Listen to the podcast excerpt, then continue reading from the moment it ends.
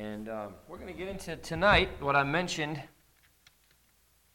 on Sunday morning that we were going to talk about, and that is the Lutheran Church. And what I want to do tonight is uh, I say tell you a story. It's not really necessarily telling you a story, but uh, Lutheranism was founded by Martin Luther, obviously. He lived in 1483 to 1546 in Germany. I got a picture of him up there, and uh, he looks like he's really excited to be in church. And uh, he looks kind of like some of you guys on Sunday morning, Sunday night sometimes. No, I'm kidding. But uh, he, uh, the name Lutheran actually originated really as a derogatory term against those who were following Luther and his doctrine. And um, it was, a, it was a, a, a, German scholastic theologian by the name of Dr. Johann Meyer von Eck during the Leipzig debate in 1519 that actually started calling them Lutherans. And it was a, uh, Eck and, and a lot of these other Roman Catholics actually had kind of a tradition where anybody that they considered to be a heretic, they would call any follower of that person basically after that person's name. So uh, all, anybody ident- that identified with the theology of Martin Luther was, you know, called a Lutheran as a way to basically call them and identify their heresy. But Martin Luther, supposedly, and I, I, I, haven't talked to him, so I don't know, but supposedly he always, he, he never really liked the, the, the name Lutheran or the term Lutheran. Uh, he preferred evangelical because it, it, you know, it spoke of the gospel and uh, it was derived from that word, the Greek word meaning good news or the gospel. But uh, followers of John Calvin and Zwingli and other theologians linked to the Reformed tradition also used that term. And so they actually started distinguishing between two groups. They had the, uh, Luther, the evangelical Lutherans and the evangelical Reformed. And as time passed, they dropped that word evangelical and they just became Lutherans. But the Lutherans themselves actually started to use that term to define themselves uh, in the middle of the 16th century in order to distinguish themselves from other groups like the Anabaptists and the Calvinists and so on. But in 1597, theologians in Wittenberg actually defined the title Lutheran as uh, referring to the true church, which is pretty interesting. But uh, what we're going to see, uh, that's only really the tip of the iceberg with the history of how they came about. So, what I want to get into tonight is kind of the history, and, and it does, maybe it doesn't help as much to um, distinguish between uh, us and some of these other religions, but it helps you understand how they got to where they are, and it helps you understand what they are because of knowing how they got there. And so um, I say story tonight. I kind of, I do kind of want to. It really is a story that's told, and, and how Luther ended up uh, with his separation from the Catholic Church and everything else. And then we'll talk about just a couple other things after that. We'll get into the doctrine and all of that stuff next week, but. Martin Luther was actually educated by the Brethren of the Common Life, who were they were loosely Roman Catholics. Now, everybody in the 500s, essentially to 1500 AD, if you were not Catholic, then you were persecuted. Um, and so, whether you were Catholic or not, you at least claimed to be associated with the Catholic Church uh, because you didn't want that persecution. Now, there was always a church that was not and was, was constantly persecuted through that entire time. Um, you had the Waldensians and the, the Petrobrusians and the Anabaptists, and, and that is essentially what ended up becoming the Baptist church today. Uh, there was always a remnant that was never part of the Catholic Church. But for the most part, anybody who claimed to be any part of religion during that time period was, was Catholic, even if it was loosely Catholic, and that's where he was at. And supposedly now, they put less of an emphasis on the sacraments and on the um, you know, Catholic Church. Um, uh, tradition and more emphasis on a personal relationship with Jesus Christ and godly living, which to them meant something completely different than what it does to us. But it was, it, was, it was enough that it was slightly different than what the Catholic Church was teaching and preaching. Well, in July of 1505, uh, he was a student in law school, and he actually was knocked to the ground by a flash of lightning.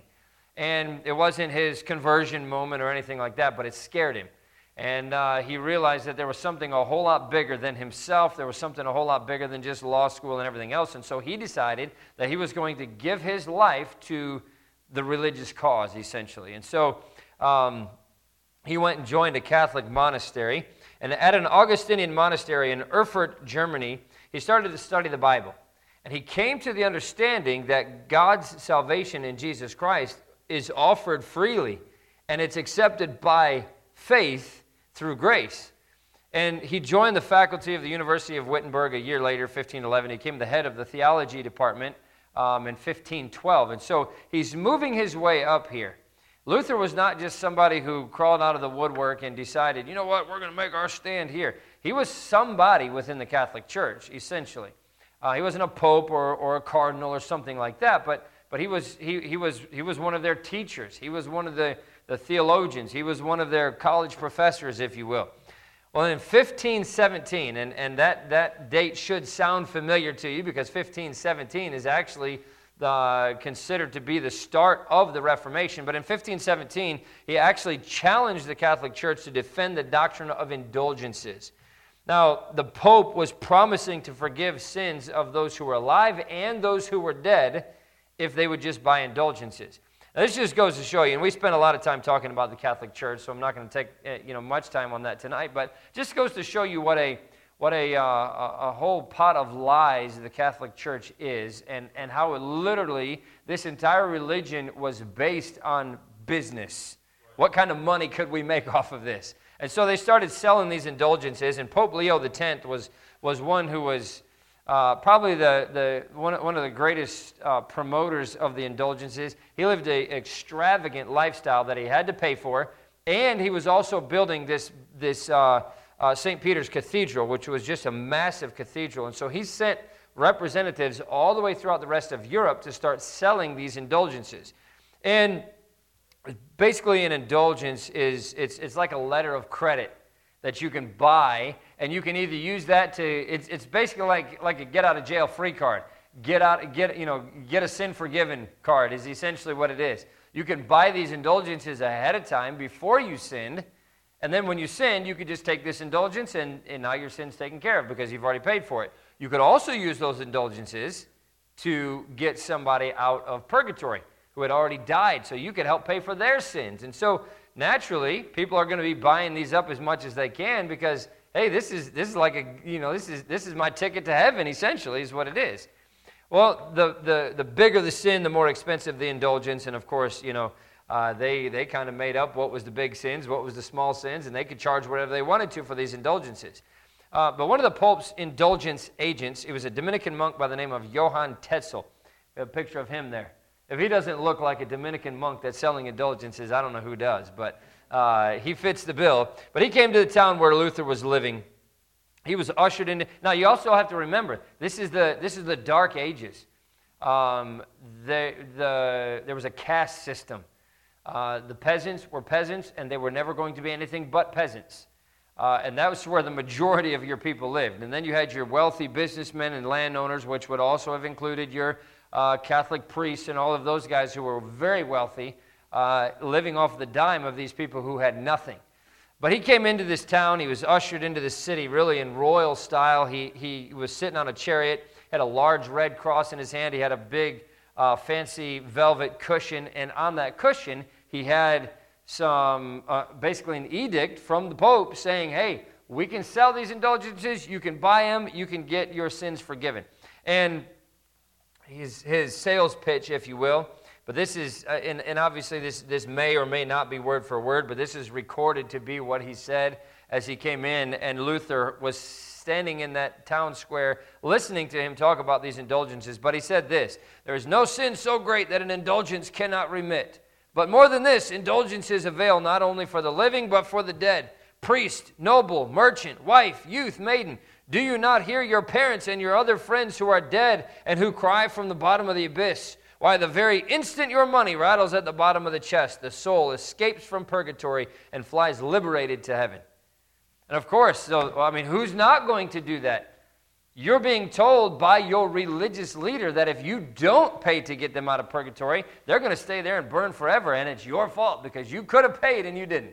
So these people are taking the last little bit of what they have and buying these indulgences. And Luther is standing there watching that and listening to that. And, and he, he honestly uh, is a student of the Bible enough that he, he knows that that's not in the Bible. And so he starts to question that and he starts to challenge them on that. Well, the sale of indulgences, it really just brought a fortune into the, Pope, the Pope's coffers, but it wreaked havoc on the spiritual condition of the people. And, it, and I mean, naturally so. You, you, it deceived them into thinking that they could avoid God's judgment for their sin by just buying a piece of paper. And so they just got gradually worse and worse and worse and descended into more and more depravity. Well, on August, uh, uh sorry, October 31st, 1517, Martin Luther nailed the 95 Theses to the castle church at Wittenberg, to that door, basically protesting the, the sale of indulgences. And there's the church still in existence today. Um, you, you can visit the, the, the uh, castle church there at Wittenberg, but he nailed that 95 Theses to the door, and uh, it, it essentially erupted into something much bigger, maybe even than he thought it was going to be. He was just trying to protest the sale of these indulgences, but in the spring of the next year, he ended up having to defend his position before an assembly of Augustinian monks in Heidelberg, Germany. And of course, the Pope wrote to Frederick, who is the elector of Saxony. He was called Frederick the Wise. He asked him to turn Martin Luther over to Cardinal Cajetan, but Frederick refused to turn Martin Luther over. And I think part of it is Martin Luther had, had been talking about these things amongst those people in the area, and they were starting to have their eyes opened as well and starting to realize that this is just a money making scheme, not something that's found in the Bible. Well, Luther then agreed to meet the cardinal at Augsburg, and, and it was there that he told him that he was not afraid of the Pope. I don't care what the Pope does to me, I'm not afraid of the Pope, is what he told him. And so uh, when they found out, when the Pope found out that, the, that the, the cardinal failed to force Luther to submit, he wrote a letter to Frederick again demanding that he surrender Luther. And again, he refused to surrender Martin Luther. Well, it wasn't long after that that Luther and another man by the name of Andrew Karlstadt conducted a public debate with a Catholic leader by the name of Johann Eck, as we mentioned him earlier. But he failed to win Luther over uh, in, a, in a theological debate. Martin Luther's mind was not going to be changed. And so uh, Pope Leo X, on June the 15th, 1520 now, issued a papal bull, which remember we said is an edict, and basically demanded and commanded that all of Martin Luther's writings be burned uh, in the fire and that, that Martin Luther himself be delivered to the devil. And that was signed. And, and, and all of these things were going to happen unless Martin Luther recanted within 60 days. Well, Martin Luther decided that he was not going to recant. In fact, he actually burned that papal bull in Wittenberg outside of the. Uh, the walls of Wittenberg there. And in the meantime, this, the, just a, a, a, deluge of pamphlets had, had started circulating uh, that was really calling into question the Catholic Church. And, and you have to remember, the Catholic Church had a stranglehold on that in, on, on all of Europe for, for a thousand years at that point. I mean, a thousand years is hard for us to comprehend. I mean, you, when you think that the United States has been around for 275 years, 275 years, that's from the beginning to right now. That's, I mean, and we think that that's a long time. You know, our entire United States history, multiply that times four. That's how long the Catholic Church was not even questioned by anybody. And now all of a sudden, not only they're being questioned, they're starting to lose their grip and they don't know what to do, but they realize we better get a handle on this quick or it's going to get out of hand really fast and we're not going to be able to do anything about it. Um, the invention of the printing press by Johann Gutenberg, actually just a few years earlier, was, was what was making a lot of this possible because before it was so expensive and so hard to get a hold of a book that a common person wouldn't be able to. And now, the fact that books were starting to be printed and pamphlets were starting to be circulated, people are starting to learn how to read and, and starting to want to be able to read. And so, the more they're reading for themselves, the more their eyes are starting to be open that this Catholic Church has been keeping them in darkness for all of these years. Well, the Pope instigated, but the, the new emperor of Germany, Charles V, called upon Martin Luther to appear before uh, an assembly of the states of the German monarchy in 1521. And here's another thing that, that I don't have time to go into, but suffice it to say that there was no separation of church and state. Um, the, the, the church was the state, and the state was the church. And if you didn't agree with the if you didn't agree with the Pope as the leader of whatever country you were head of, he could excommunicate you and you'd be banished to hell. So you're going to do whatever the Pope says. So the Pope was essentially the leader of the religious world and the, the leader of the political world. Now, you did have kings and everybody else that were in those positions, but those popes controlled the kings. And so now it's in the king's best interest because of the Pope instigating this that he bring Martin Luther in here before an assembly of states and shut him up before the Catholic Church loses that hold and something happens to the king because of it. So the assembly, it was called a diet, uh, is, is, the diet of worms. Um, and worms, W O R M S, actually it's pronounced Worms a lot of times, but the Diet of Worms is basically an assembly in the city of Worms, got together, and um, they, they pulled Martin Luther in there.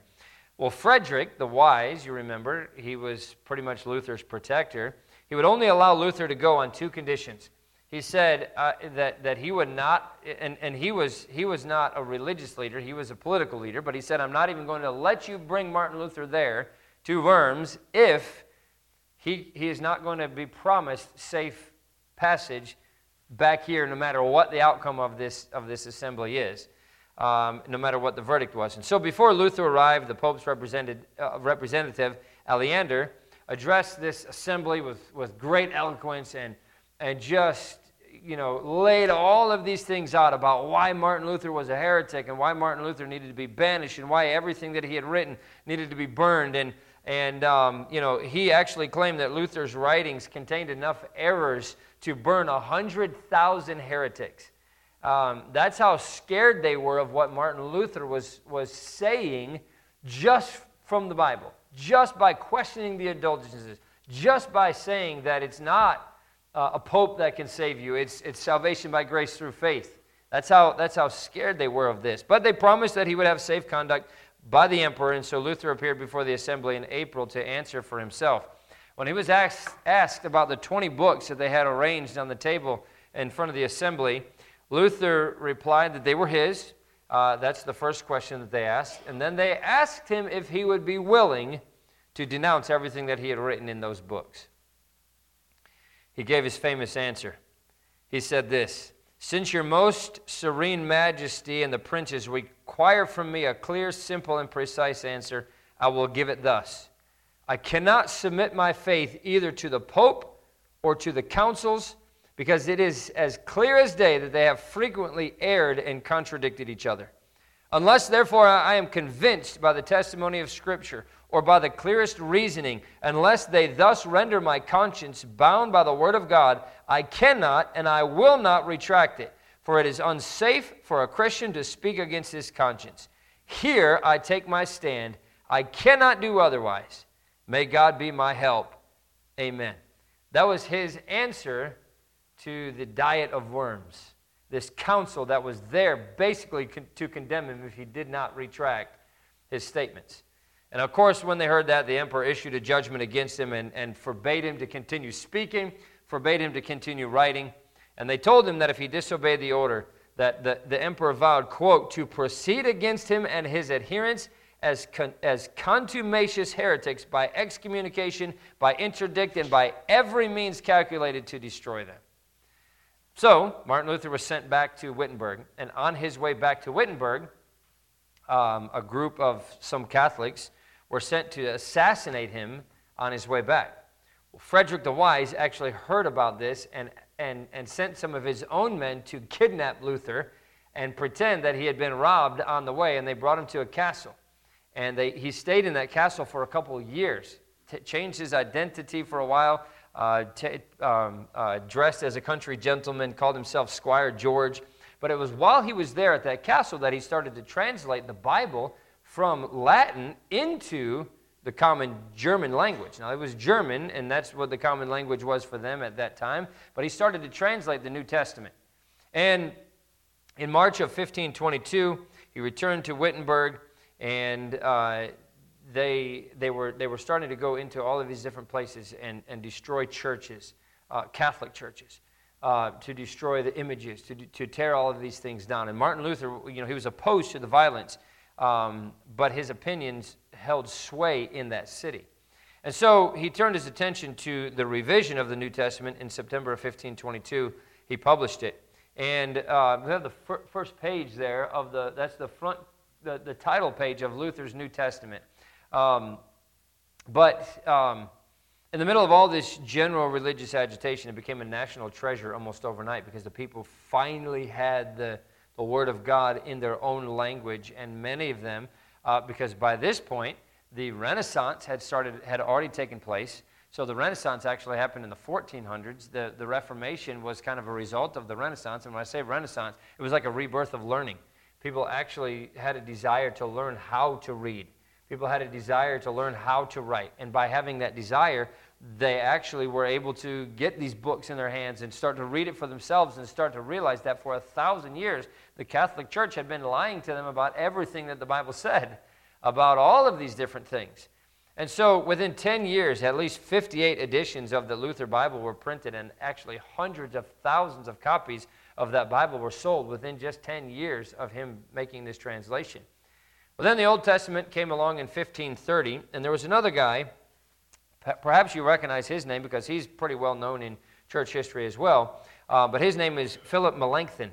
And he was one of Luther's co laborers. He was a fellow professor at the university. But he helped Martin Luther organize the state church, and he wrote a systematic theology. He wrote commentaries on the New Testament. Those were things that actually helped the common man to understand, again, that the Catholic Church had been lying to them and that that's not what the Bible says. This is what the Bible says. But he had a key role in preparing the Lutheran confessions of faith. He is, he is not necessarily considered to be a founder of Lutheranism, but he was definitely a big help to Martin Luther in establishing some of the things that, that ultimately became the Lutheran confessions that became the Lutheran doctrine, if you will, that established the Lutheran Church. But Philip Melanchthon is his name. Uh, just a, just a, as common a man as can be, and you can tell by looking at the picture of this guy. Uh, and most of these are all, obviously, nobody sat for pictures. Very, very few people actually had painted pictures of themselves back then. Most of them were um, etchings and carvings and things like that. So that's all, that, that's, all that's uh, um, made it to today. So these guys may or may not look exactly like what their pictures are, but at least it kind of puts a face to the name a little bit with some of these things. But as, as it moved on, at the Diet of Speyer in 1529, Emperor Charles V condemned the Lutheran movement and then and said, "Stop spreading this." Which I mean, the thing is, I mean, how, how, do you just? Oh, okay, we'll stop then. You know, it hadn't worked up to this point, but the, but but the point here is that the Catholic Church was trying to, to say we did everything we could to stop it without violence. We did everything we could to keep it from spreading. Um, but a lot of the German princes of the various provinces and free cities protested the order, and so they were called Protestants.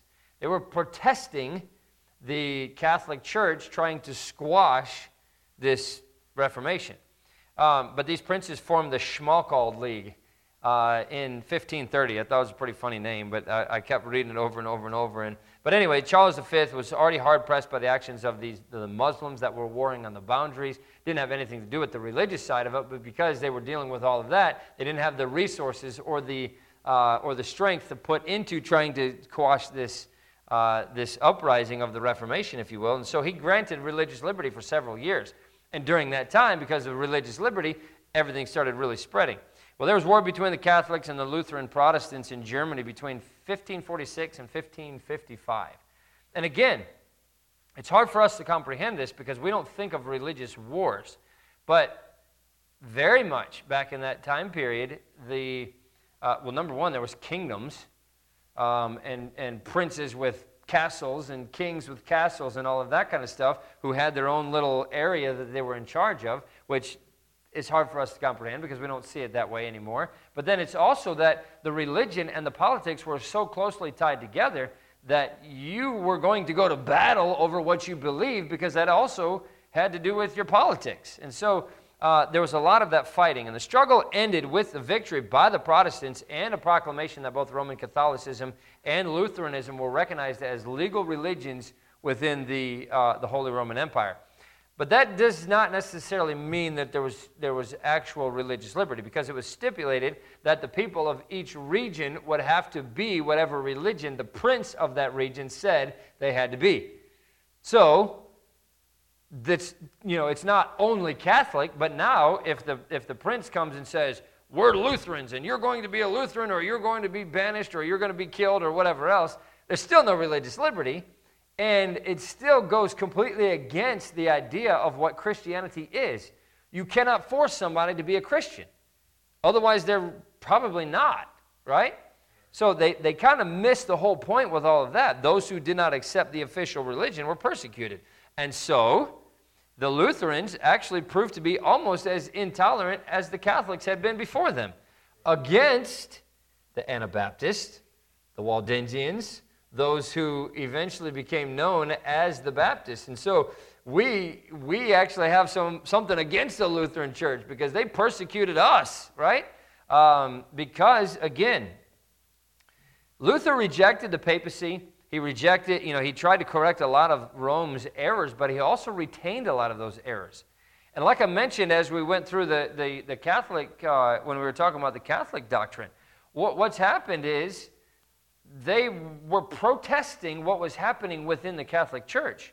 They weren't necessarily trying to come up with a new religion. They weren't trying to do away with Catholicism. They were just trying to change Catholicism from the inside, which is why I've said many times, and I'll, I'll say it again as we, as we wrap up in just a couple minutes we're not Protestants.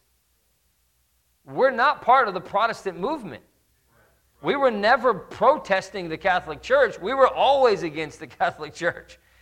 But then you had things like the Lutherans and some of these other groups that came out of that who really never shed the Catholic doctrines. They just started getting called by a different name and changed a couple things. And honestly, that's, that's one of the big mistakes that Martin Luther made. He, he retained infant baptism, he retained the priesthood, he retained a form of Catholic Mass. He had the pagan rituals of crucifixes and candles and all that stuff. Now, he taught the three fundamental doctrines, if you will sola fide, salvation by, by uh, faith alone, sola gratia, which is salvation by grace alone, and sola scriptura, which is the Bible alone. He taught those things, and I think he believed those things, but you also, uh, it, and it's easy to criticize him. Um, for not actually following through with what he said he believed, but you also have to remember that his life was being threatened at every turn. Now, does that, does that mean that you don't stand for the faith? No, but you also have to understand that what Martin Luther was teaching and preaching was also brand new. It's not that, oh, Martin Luther came along and, you know, the doctrine of salvation by grace through faith had been around for hundreds of years and, and he just, you know, quivered on it and, and wouldn't stand for the truth. He was essentially bringing that truth to light. So he's already making a huge stand against a, a church that could have just put their thumb on him and squashed him like a bug, and he would have been gone. So uh, I give Martin Luther a little bit of grace when it comes to those things. He taught and preached a lot of the right things, but he didn't go far enough. And the Lutheran church today is suffering because of it. And I say suffering, suffering doctrinally and religiously, if you will, because he didn't go far enough. It's obvious that, that he didn't follow the Bible alone as his source of faith and practice because he adopted a lot of the Catholic doctrines and practices that are contrary to the Bible. And um, the Lutheran Church in Germany and in elsewhere was a state church. Um, that means that every citizen was automatically made a church member at birth through infant baptism and you were part of that Lutheran church until you died or until you, you know, were killed or whatever because of it. So the Lutheran church, quote unquote, was composed largely of, of a lot of unregenerate people. It was a form of godliness, but denying the power thereof, if you will. And, and again, I go back to, I, I think Martin Luther had it right. Um, in fact, I know Martin Luther had it right. The, the just shall live by faith, salvation by grace through faith alone, only scripture, and all of those things. Martin Luther had it right. And had Martin Luther followed through with all of those things, then I think what would have come out of that would have been a pure denomination that was preaching the truth and, and only the truth. I think they would have made that complete separation from the Catholic Church. But as it stands, Martin Luther, for whatever reason, did not make that complete separation and ended up with a diluted form of Catholicism with salvation by grace through faith added into it. So let me talk about this and we'll be done. The development of the Lutheran Church. So, what happened after that? Um, Lutheranism became the state religion in a lot of countries Germany, Denmark, uh, Sweden, Norway, Prussia. I mean, it became these, state religions. So now Catholicism's back has been broken, but it's just been replaced by something else that they're saying you have to be. You have to be Lutheran, you know? Um, and so tens of thousands of, of, of humble Bible believers were actually put to death during that time uh, by the Lutheran Church themselves because they would not bend to the state church being Lutheranism. And so um, they, you know, they, they refused to accept the false state church, their, their false belief of infant baptism, and a lot of these other things. And so they were persecuted. And the ones that they were actually persecuting were the ones who we are descended from. Um, the, the Baptists, which is just one more proof to the statement that Baptists are not Protestants. The Protestants were persecuting us. Why would, they, why would Protestants persecute Protestants, right? We were different enough from them that they felt that we were a big enough threat that they needed to get rid of us.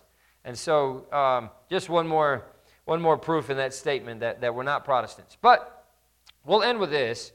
Uh, there's a Mennonite historian by the name of John Horsch, and, and he, he goes on to explain from history that Martin Luther actually defended the independent New Testament Baptist Church, meaning a completely separate entity from the Catholic Church, not something that was just reformed from within. Um, to me, it makes, it makes me think that in his own mind, at least, Luther may have been more like we are today, but he was swayed on that issue somehow and he never came back to it. Um, from the writings of both Martin Luther and Ulrich Zwingli, it's, it's pretty clear that in the early years of their, of the, of their reformatory, reformatory labors, as they were working on reforming the Catholic Church, that they defended the principle of voluntary church membership. Um, and and all, all you have to do is go back and look at their writings to basically say there should be no such thing as a state church. There should be no such thing as forced membership within the church. Um, they talked about the need for church discipline and the independence of the church from state control. They talked about those things. They wrote about those things. But it was, it was, it was through obvious compromise that they, they later consented to the establishment of these churches that eventually became state churches of the kind that we talked about. But Luther always recognized the fact that if you force somebody to become a part of a church, it's, it's not a real religion to you. And, and he wrote about that and he talked about that. And, and uh, some of these other guys that he ended up speaking with, and, and I'll mention one in, in just a second, but uh, he said over and over and over that the general condition of the people who were identified with the state church, the, the, the Lutheran church, was deplorable. And that he had abandoned any hope of Christ likeness in that state church. So essentially, what Martin Luther saw was they exchanged one state church with the dead religion for another state church with dead religion the same way. It wasn't, it was not, you know, maybe there was no indulgences being sold and maybe there was none of these other things, but it was the exact same thing, just in a, in a different area and by a different name. And he saw that. But knowing what he understood about salvation by grace through faith, I think we can say that in the early period of his labor as a reformer, Martin Luther actually realized the need of organizing a church whose members were um, there by personal choice, that took Christianity seriously, that they were determined to have a walk with God and everything else.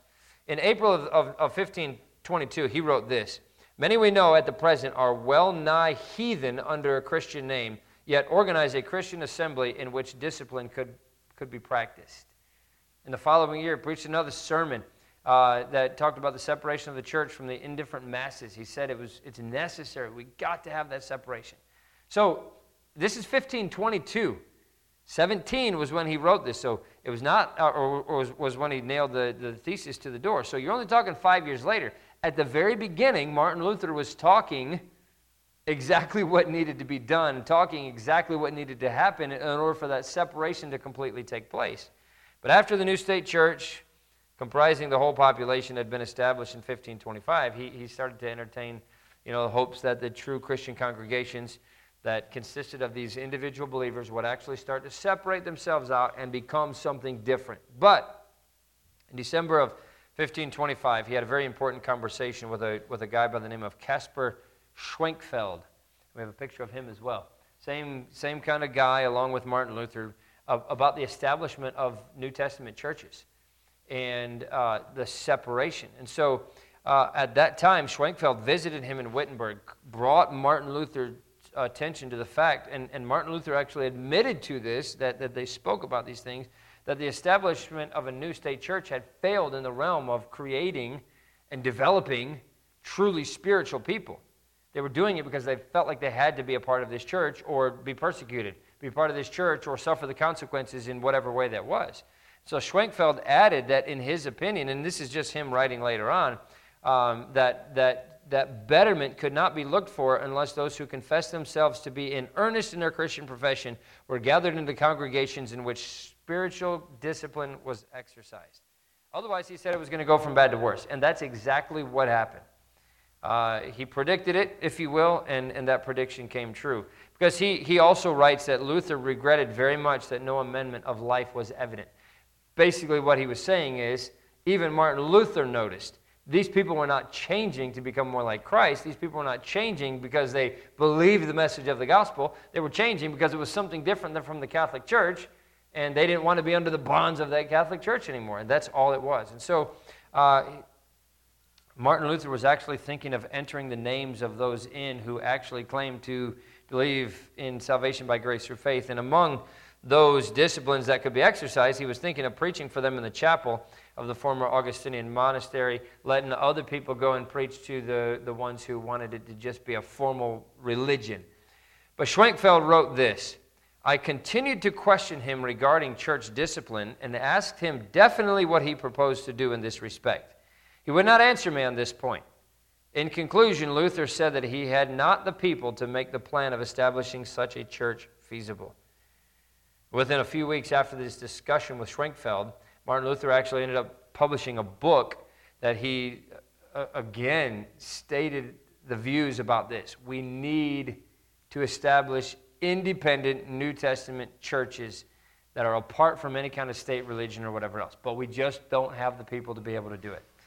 And that'll show you where Lutheranism was from the very beginning. They, a lot of them, and, and I do believe that there was a good number of them that probably really did get saved, but I also believe that there was probably a lot of them that did not either. And so, as a whole, the results of, of Lutheran, uh, or Luther and Zwingli and all of these Reformation movements fell far short of what it actually could have become had they taken it to that next step. Had they, had they acted on what they said they believed about these different things, I think there would have been a, a, a solid separation from the Catholic Church. Um, but it's a fact that, that even the reformers themselves freely recognized if we would just completely separate, but most of them never did. And Luther, who actually outlived Zwingli by 15 years, can you turn this down a little bit? It seems like it went up to me, but, um, but, but outlived Zwingli by 15 years. In, in, in his later years of life, he actually expressed disappointment over the fact that uh, the, the Reformation did not uh, fulfill everything that it could have as, as a Reformation. And um, he told people often that, that people had become more and more indifferent toward religion, that, that the Reformation, although it could have been something tremendous, ended up not being as great as it really could have been. Now, we look back at the Reformation in the 1500s and we say, wow, what did, I mean, this was the, the, one of the greatest spiritual awakenings of all times, if you will. And it was, it was big. But I, I go through all of that to say that it's the Lutheran Church is what it is today because Martin Luther never completely made that split. And, I, and, and uh, we're going to talk about this because there's actually three divisions within the Lutheran Church. You have a very liberal faction, you have kind of a middle of the road, and then you have one that's kind of conservative. And the conservative is, is actually a decent amount like us. I mean, and I think a lot of them, even though they're, I think they have a lot of doctrines that are off, are probably saved. They do believe in salvation by grace through faith and, and that alone, at least in, in name, that's what they say. You know, they take a lot of, especially the conservative side, the Missouri Synod. You've probably seen that on, on some Lutheran church signs. That's the more conservative side of it. They take a stand against homosexuality. They take a stand against, uh, you know, transgender. They take a stand against abortion. They stand against a lot of these things.